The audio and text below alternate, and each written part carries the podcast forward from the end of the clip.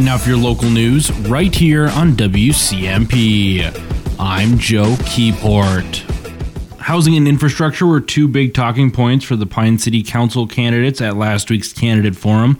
While there were some differences in opinion between incumbent council candidates Steve Ovick and Brian Chalene and challenger Kyle Palmer, there was a mutual agreement that the city needs more options for residents. We have in our community a demonstrated uh, shortage of housing, be it be it uh, market rate housing, workforce, affordable housing, and senior housing. So we need all of that in the mix, and I think the council has worked really hard with developers. That was Mayor Carl Peterson, who's running unopposed this election.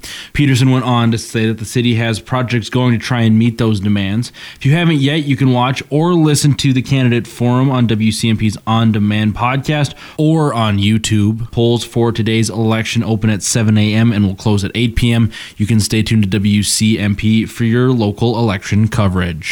As of this week, winter parking rules for Pine City have gone into effect. There is now no parking on city streets between 2 and 6 a.m. Vehicles left on the street during this time will be towed at the owner's expense. These rules went into effect on Sunday, November 1st, and will remain in effect until March 31st. If you think your car has been towed, you are asked to contact Pine City City Hall to inquire if it's in their impound lot. The city of Mora will be holding COVID 19 testing this Wednesday and Thursday at the United Methodist Church.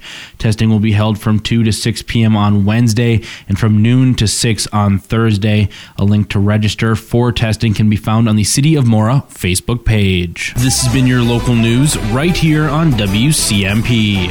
I'm Joe Keyport.